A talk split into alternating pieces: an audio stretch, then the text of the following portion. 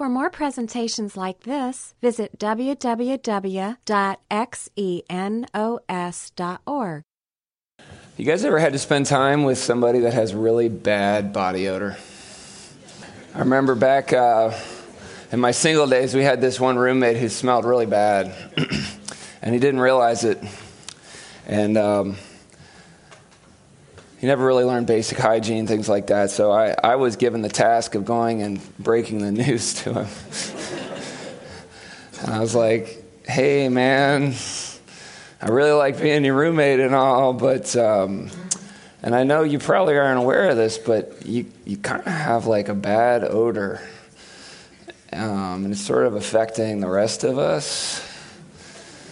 And he was just like shocked embarrassed, devastated. He had no idea, obviously, because he was kind of used to his own smell. And he was like, Well, what do you think I should do about it? And I was like, Well, I had a couple ideas.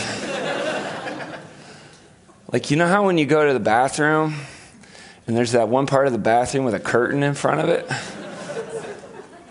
Well, that's called a shower. And you can just get right in there that little white rectangle, you know, don't eat that. I mean, that's, but it's good. It's good. You can just clean your soap. It's soap. And um, I was like, and you know how, like, sometimes you see some of us guys, we reach into the medicine cabinet, we pull out this little stick and we take the lid off and we kind of, you know, put it on our armpits? It's like, that's called deodorant. And you can get some of that too.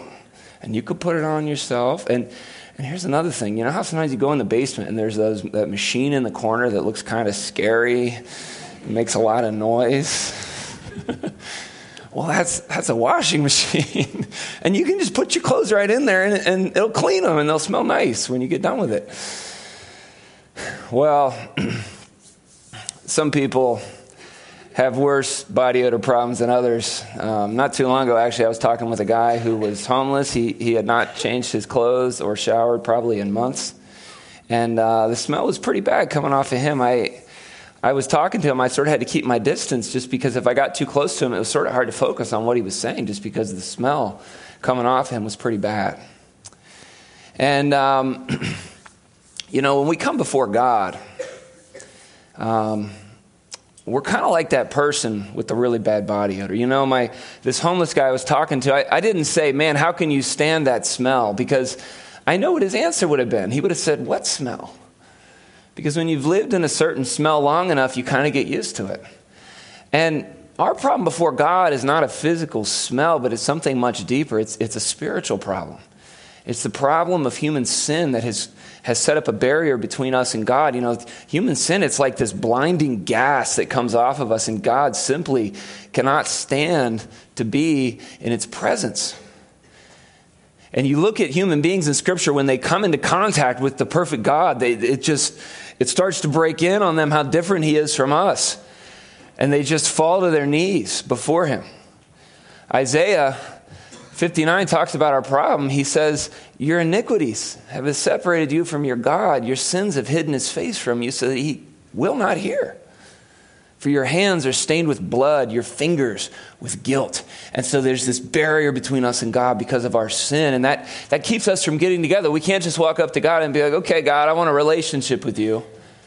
Because God's going to be like, whoa, what about that smell? And then we have the what smell conversation. And God is like, no, there's a problem between me and you. And something has got to be done about that. And this is what we've been talking about in the book of Romans. We've been talking about our problem guilt, separation from God, and God's solution. There's the bad news and there's the good news. And we read this verse back in chapter 1, which is sort of the center, center of the book. It's the verse he unpacks for the rest of the book of Romans where Paul says, I'm not ashamed of the good news or the gospel. That's the same thing good news, gospel. Because it's the power of God that brings salvation to everyone who believes. For in the gospel, the righteousness of God is revealed a righteousness that is by faith from first to last. God is perfect, we are not. He is righteous, we are unrighteous. And He says, You can't earn your way to me, but I'm going to give you salvation simply to anyone who places their trust in me. And that righteousness is by faith, trust, belief from first to last. God is revealing his righteousness through this good news. And, um, you know, we've really been talking in Romans chapters 1, 2, and 3 about this problem of human sin. I thought it'd be good just to zoom out just for a minute and talk about the flow in this book and how important this passage is here tonight. We've been talking about the problem of human sin that everybody is, is guilty before God. And then that's the bad news, and he's finally getting to the end of the bad news, and then he starts talking about the good news. Romans 3 through 5, he begins to talk about the salvation that God offers, how God declares us right in his sight through faith because of what Jesus Christ has done. But sometimes, even though we're right in God's sight, our actions don't line up with it. And so then he spends a couple of chapters talking about sanctification, which is the Bible's term for spiritual growth. We have the bad news, and then we're saved, and then God begins to change us. And then Paul spends a couple chapters talking about God's sovereignty because some people are, have some objections to God's plan. And they say God is allowed to save people however he wants to save them. And then finally, the rest of the book gets really practical and it talks about our service to God. Because of what God has done for us, how should we respond to Him? And it talks about a life lived for other people, uh, how we interact with society. And so, this is the flow of thought through Romans. Right now, we are at the transition from the bad news to the good news, the hinge point where he begins to talk about God's solution and its implications for the rest of the book. And we've seen that um, as it says in our first verse of chapter 3, verse 9 of our passage, he says, We've already shown that all people, whether Jews or Gentiles, are under the power of sin. We, we spent the last couple weeks talking about that. Whether it's the Gentile who grew up, you know, far away from any religion, whether it's a moralistic Gentile, or whether it's these Jews that grew up with the Old Testament, Paul is saying everybody is alike. Nobody is good enough for God. Some people might be a little bit better than others, but that's only when we compare ourselves with each other. You think about a great long jump competition. Now, you might be pretty good at the long jump. And so we might set up a competition. And we go down to North Carolina and we find a big, nice, long pier with no railing at the end. And we're going to have a competition to see who can jump from North Carolina all the way to Europe. And so, you know, you got your new, you got your running shoes on, you you're all warmed up and limber, and you just start booking it down that pier, and you're running faster and faster and faster, and you hit the end and you leap with all of your might, and you fly and sploosh 29 feet 3 inches, a new world record by half an inch. And then the next, the next contestant steps up, or should I say, rolls up, because it's your grandma and she's in a wheelchair. And so Granny, she starts going down that pier and she's rolling and she's working those wheels. And she gets to the end and she gives it one last push and kasploosh. Zero feet, zero inches. Tying the world record for the shortest ever long jump. Now, granted, you jumped a lot farther than Granny, but nobody made it even close to jumping to Europe. And that's about how close we are to reaching God's standard of righteousness. You might be able to go be a little better than the people next to you, but compared to what the standard is, ain't nobody jumping all the way to Europe. Nobody's going to live up to the standard of righteousness that God has, and that's we've sort of been fleshing out that point, and that's that's the bad news. We got to come to face face to face with the bad news here.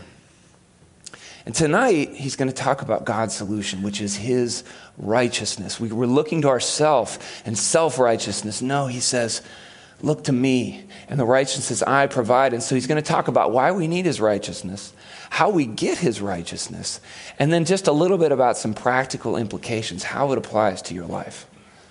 So, first of all, why do we need God's righteousness? Well, Paul's going to rattle off a litany of Old Testament quotations on this point. He says, as the scriptures say, no one is righteous, not even one. No one is truly wise. No one is seeking God. All have turned away. All have become useless. No one does good, not a single one. Three verses from Psalm 14. And you know, we might go out on the street, we might ask people, you know, are people basically good? And you might have quite a few people that are like, yeah, I think human beings are basically good. You might be split right down the middle. Yeah, society says, yeah, pretty good. And in fact, our society, in our society, one of the worst things you can do is tell someone that there's something wrong with them. That's like one of the greatest sins you can commit is to shame someone or make someone feel guilty. But the Bible says, are people basically good? No. Nope, we are not. And it says the reason you feel guilty is because you are guilty. And this is a doctrine, a theological concept known as total depravity. Total depravity, something that describes human beings. You know, it, it's saying no one is righteous, no, not one. It seems sort of like a, maybe overstating the case, but it's not. But it's helpful to talk about what total depravity is and what it isn't. First of all, it's not referring to the degree of human sin. By that I mean, it's not that we're unable to discern right from wrong. We, we're able to tell that in a lot of cases. We're not totally disabled in that area. It's not that we've every human being engages in every type of sin possible. I mean, there's simply not enough years in a human lifespan to commit all the sins you could possibly commit in this world. You know, we're, we're so creative in, in the ways that we, we turn away from God. And so we might have your own particular ones that you're into. It's also not saying that we're as sinful as we possibly could be. I mean, couldn't you pretty much, even the most sinful person ever, couldn't they have been just a little bit more sinful?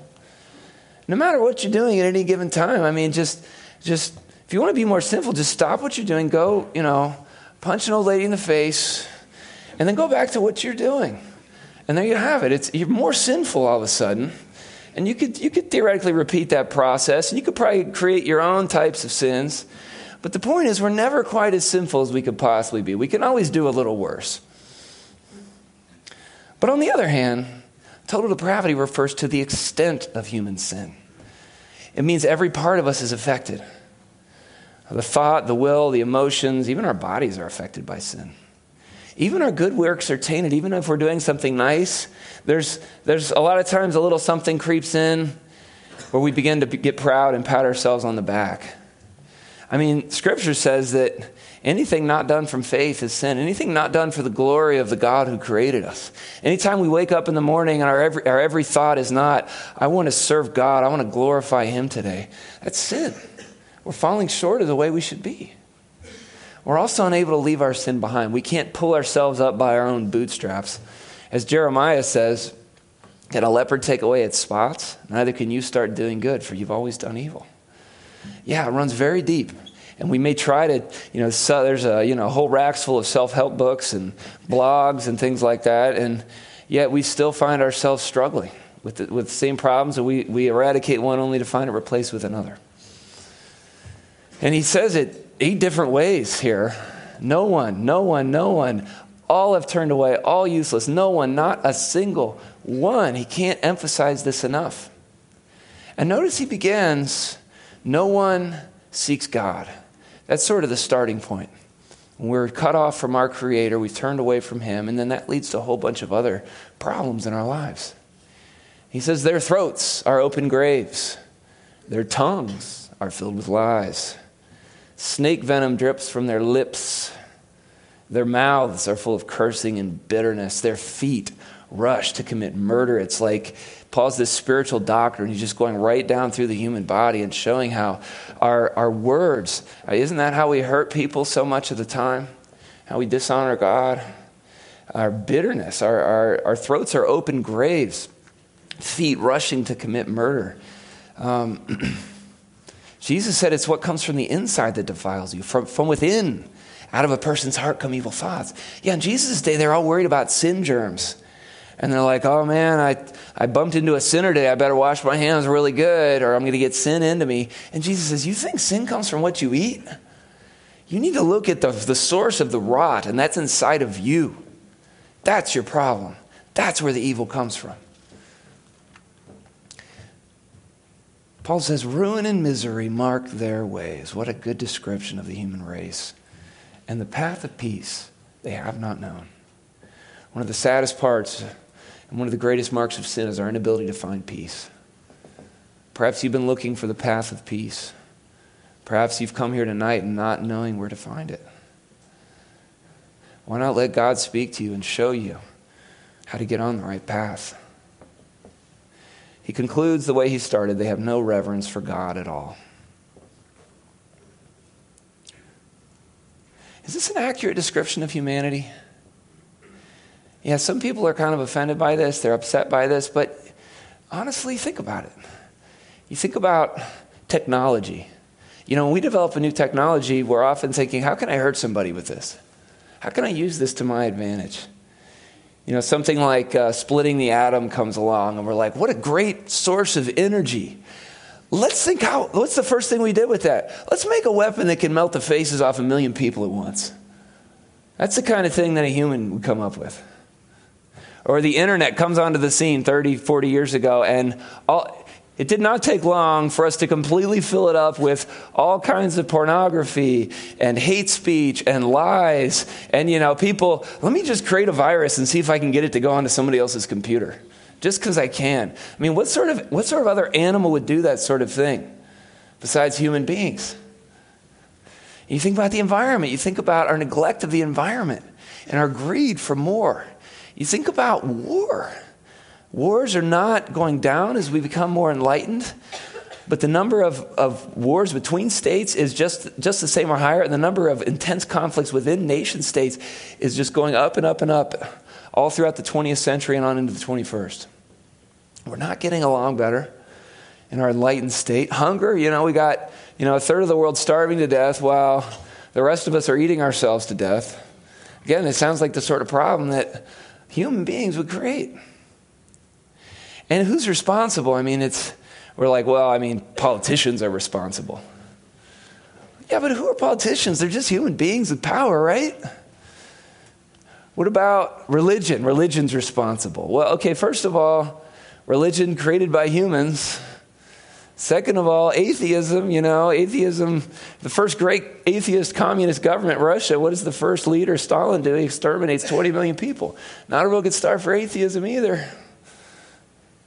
Maybe culture is what gives us our problems. Well, isn't culture just a bunch of people together? Now, could it be that the problem here is the human race? That the Bible is right? That the Bible is diagnosing something wrong that we know to be true, that it's really telling us what our problem is? Yes. I think that's exactly what's happening here. And we, we, we can't shirk responsibility for this. We need to say, God, I agree with this, not just for us in general, but for me as an individual. It's not that everything I've ever done is evil, but I've done wrong. And the reason I feel guilty, God, is because I am guilty. We need to come to a place where we can say that from the heart to God. Now, what about the law? God has given us moral instructions in His Word, right? Maybe that would help. Paul says the law applies to those to whom it was given, for its purpose is to keep people from having excuses and to show that the entire world is guilty before God. I thought the point of the law was so that sin would decrease. But he says no. The point is to show people they have a problem. For no one can ever be made right with God by doing what the law commands. The law simply shows us how sinful we are. And the law is a diagnostic tool. You don't realize that you have a deep problem until you start to try to do the right thing. And the law comes in, it's like a mirror that shows us the problems, or it's like an x ray that shows us what the real problem is, but has no ability to solve the problem. Think about this. The law simply shows us how sinful we are. Here's an x ray of a guy. Can you tell what's wrong with him? There's like a three inch nail right into his forehead. This guy had this nail in his forehead for four years, didn't know it was there. Went into the doctor complaining of a headache. And they said, I think we know your problem, sir. Now, the x ray didn't solve his problem. What the x ray did was he went in knowing there was something wrong, but he wasn't exactly sure what it was. And the x ray says, boom, here it is. And from there, you need a good physician to go in and actually do the extraction. You need somebody with the actual power of healing to go in and take care of the problem. But you've also got to be willing to let that person take care of the problem. And this is what's happening in the book of Romans. God is showing us the x ray, He's showing us the bad news because He's trying to bring us to a point of humility where we can receive the help that He wants to give us. This is you right here. You're walking around, you know something's wrong. God is saying, This is what's wrong. You're cut off from me. You need the forgiveness that only I can provide.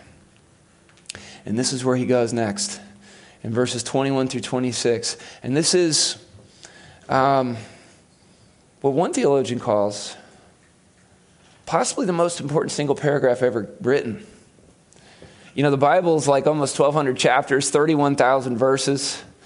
It's a big book.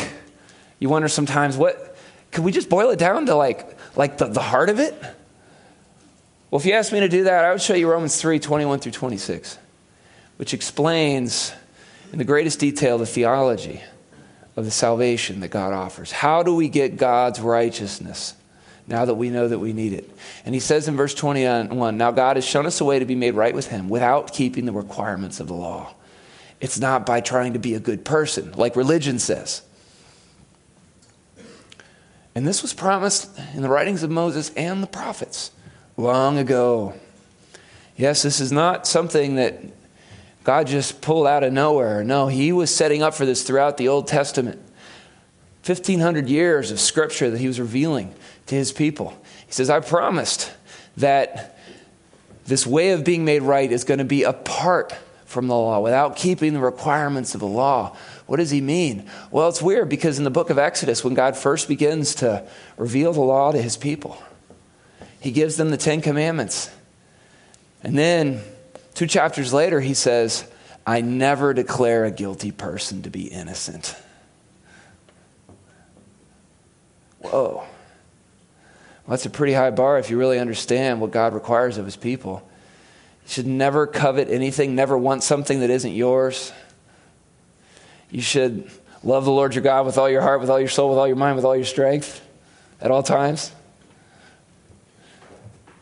And God says, if you haven't done that, you're guilty. And I never declare a guilty person to be innocent. He doesn't do that. God is perfectly just, and He upholds that justice just like a, a, a judge. We don't want our judges to be corrupt and declaring guilty people innocent. If we don't want our judges to do that, how much worse would it be if the God of the universe did that? And yet, in the book after Exodus, Leviticus, he starts it this way.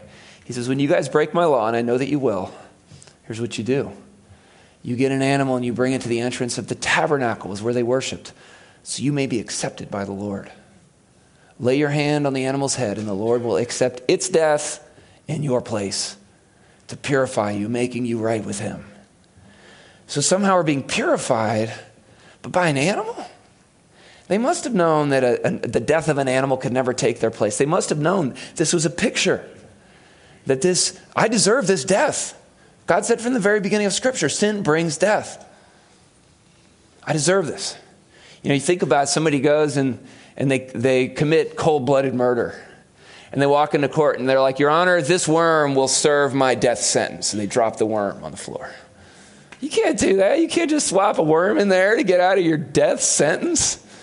And that's what Scripture says. It says you can't just throw a goat out there and think that you're cool. No, there's something much deeper with this. God doesn't want us just going through the motions of sacrifices. No, He wants our heart to understand what's really happening here.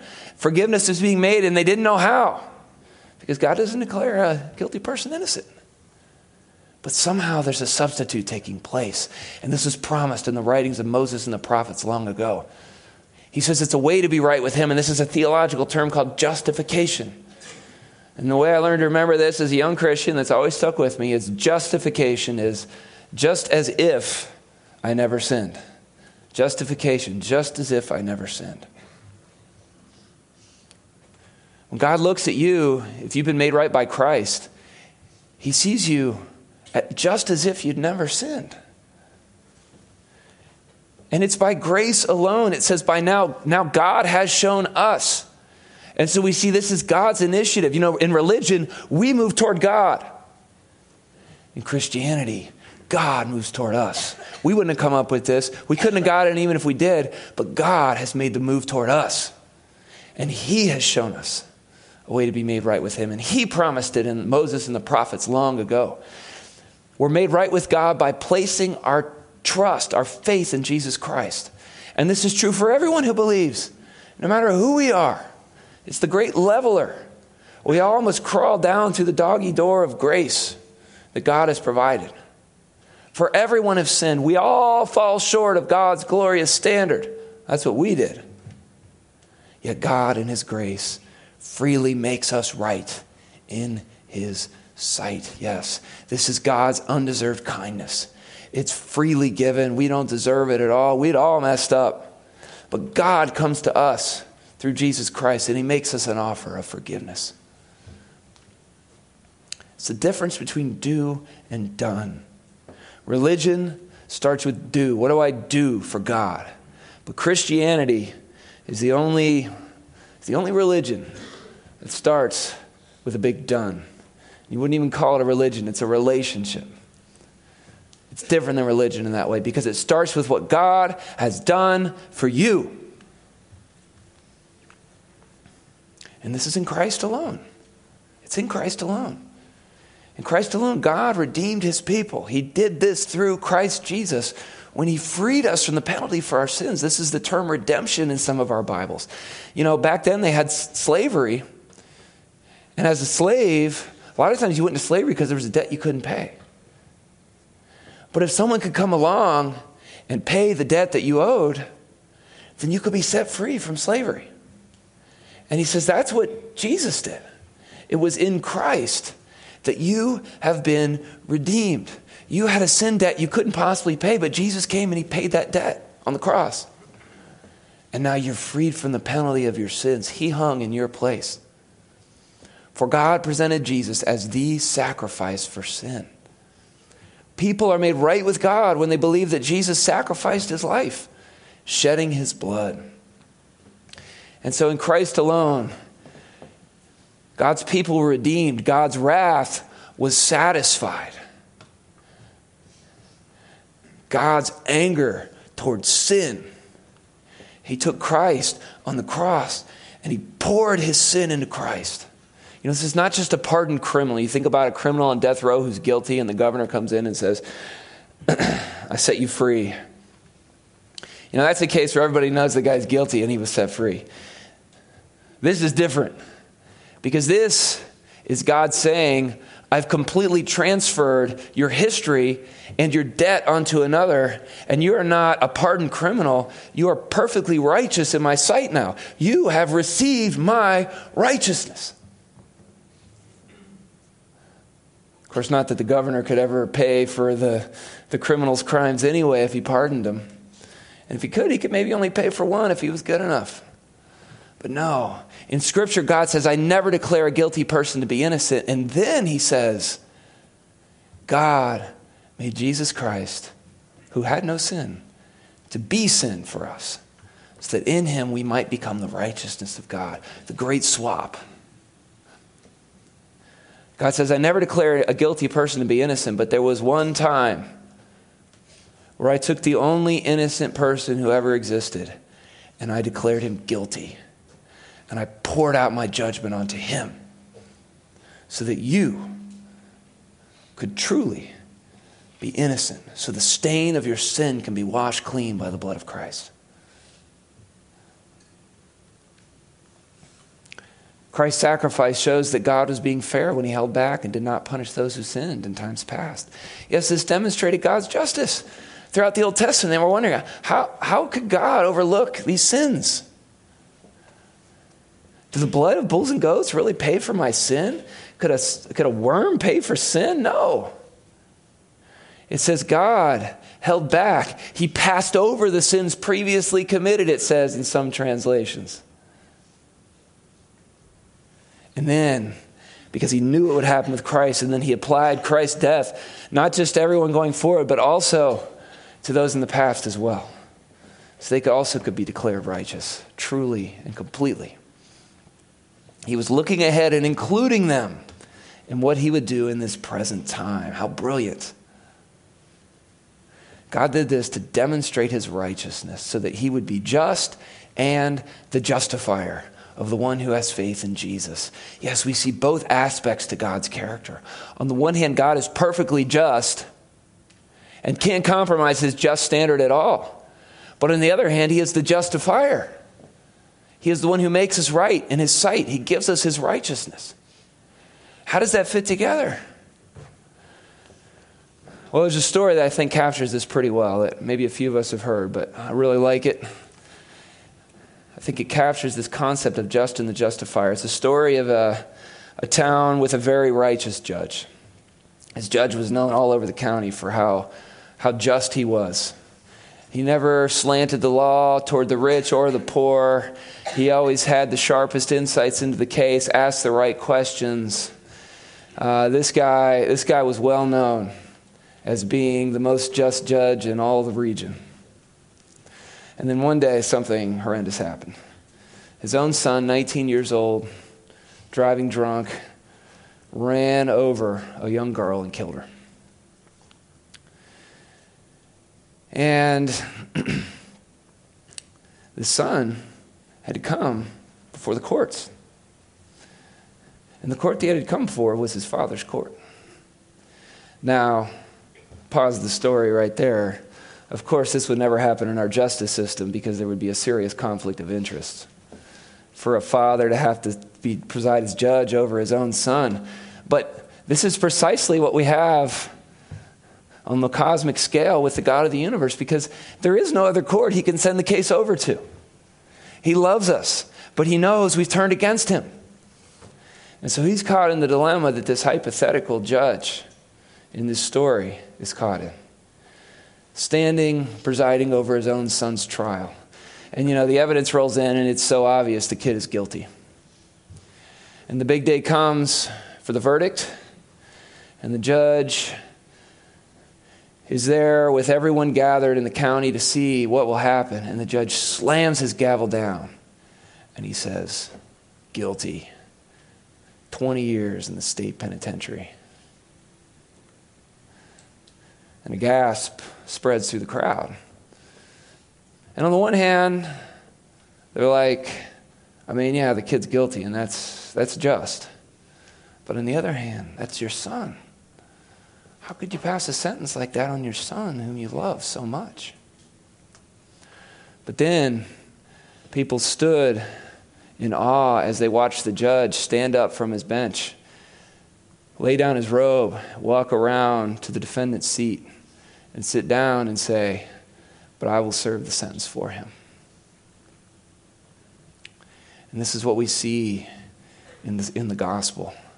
We see God just and the justifier. He's the one who pronounces the verdict of guilt and the punishment that it deserves. And yet, He is also the one who comes down among us, puts on human flesh, lives the innocent life that we all should have lived, and then offers Himself up on the cross in our stead. And He becomes just and the justifier. And it demonstrates His justice and His love. Sort of hard to wrap your mind around this. The greatest event in human history, the cross of Christ. I wanted to show a short movie clip from a movie called The Lion, the Witch, and the Wardrobe. It's actually originally a book by C.S. Lewis, who was a Christian. It was an allegory. It's a, and it's written in this make believe land called Narnia.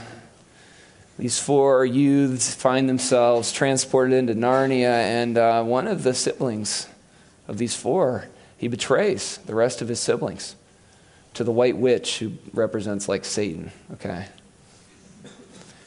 And um, the lead protagonist in this is, is this creature named Aslan who represents Christ, and Aslan is a lion. And there's a, there's a scene where the witch comes to Aslan and she says, That boy right there is a traitor. And the laws of Narnia say that every traitor belongs to me. And if any traitor gets off, and that, that traitor deserves death on the stone table. And she says, if there's injustice, if a traitor is let free, if evil goes unpunished, all of Narnia will overturn in fire and water, and the, the whole world will come undone. And so there's a scene where Aslan tells the witch, Let's go for a walk. And they work out some sort of a deal, and he comes back and says, Edmund is free. We don't have to give him over to the witch. What we didn't tell is the deal that he cut with the witch, which was that he would go and he would offer himself up in the traitor's place, the great and mighty Aslan. And so I've got about a four, four and a half minute video clip, and this is the two sisters watching the sacrifice of Aslan. Really horrifying, actually. Um, to watch him come up as a, as a sheep is silent before its shearers, speaking no word as he's mocked, jeered at, shaved, beaten, cut, tied up, and then finally dragged up onto the stone table. And the witch, as the girls look on, plunges her knife into the body of Aslan and declaring victory for herself and for evil. Well, the girls are horrified. They come back the next morning to the stone table, and what they're met with is quite a surprise. What they see first is Aslan's body lying there, but then they see they hear a loud rumbling sound, and the table begins to crack. And what they meet is a broken stone table and a living Aslan. And what he says in the book is this. They say, How did this work? And he says, the witch knew the deep magic. The deep magic said, Traitors belong to me. Evil must be punished. And he says, But there's a magic deeper still, which she did not know. Her knowledge goes back only to the dawn of time.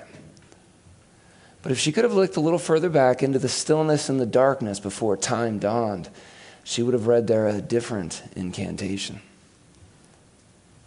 She would have known that when a willing victim who had committed no treachery was killed in a traitor's stead, the table would crack and death itself would start working backwards. And this is what the Bible says when Jesus died on the cross. He broke the power of sin. He broke the law represented by the stone tablets, the stone table. And he defeated death. And he rose from the dead. And he says, I have done this but I'm only the first. I've been there, I've defeated death, and I know how to lead you out of it as well. And that's the offer that God makes. He says, through grace alone, in Christ alone, you can be completely forgiven because of what Jesus did at the cross. And this is through faith alone. It's only the one who has faith in Jesus. And so, how does this apply to your life? Well, he gives two quick points here that he'll unpack as the book goes on. But he says, Can we boast then that we've done anything to be accepted by God? No. Because our acquittal is not based on obeying the law, it's based on faith. I mean, imagine that kid walking out of that courtroom whose dad just gave himself up for 20 years, walking out to his buddies going, Man, I really got away with that one. You'd be horrified. That's somebody that doesn't understand what just happened. No. There's no boasting. Religion is all about boasting that I did what God or the gods required. And Christianity leaves no room for boasting, no room for pride. If you really understand the cross, we're made right with God through faith and not by obeying the law. So, uh, humility, no boasting is one application. And another one is this he says, After all, is God God of Jews only? Isn't he also the God of the Gentiles? Of course he is. There's only one God, and he makes people right with himself by faith, whether they're Jews or Gentiles. And so there's a basis for unity no discrimination, no racism. Scripture says we are all one in Christ Jesus. None are better than the other. And so it gives us the real basis for unity we've always been longing for. Thanks to the cross, we've all been made one. We all came to God the same way. None of us were good enough. And so we're all sinners saved by grace. And so, in conclusion, here, what have we seen? We've seen no one is righteous, no, not one. We've got a big problem. And that's why God came up with a big solution. He's made His righteousness available to us, His initiation, by grace, in Christ alone by faith alone. This is how it's made available to us through what Jesus did on the cross. He who knew no sin became sin for us so we might become the righteousness of God. And this should bring us together in humble unity. And this is why Christians should be the most humble, loving people on the face of the earth because we've been forgiven so much. There's so we deserve nothing, and yet God gave us everything, and you can receive that gift tonight. And that's Romans 3. Our problem, God's solution. Yeah, Lord, we we're in an impossible situation. You knew it. Um, you knew we got ourselves into it. You knew we were not searching you out, but you took it upon yourself, Lord. You initiated with us. You came down to us. You didn't lower your standards at all, God. But instead, in your love, you took you took the wrath somehow into yourself, into your son. And um, I, I thank you for that, God. I thank you for how that that gives us true humility. Thank you for how that can give us true unity. And thank you for how it demonstrates your love and your justice in a way that we never dreamed. Amen. This study was recorded at Xenos Christian Fellowship and is copyrighted. You may freely copy and distribute it as long as you keep it intact and do not sell it.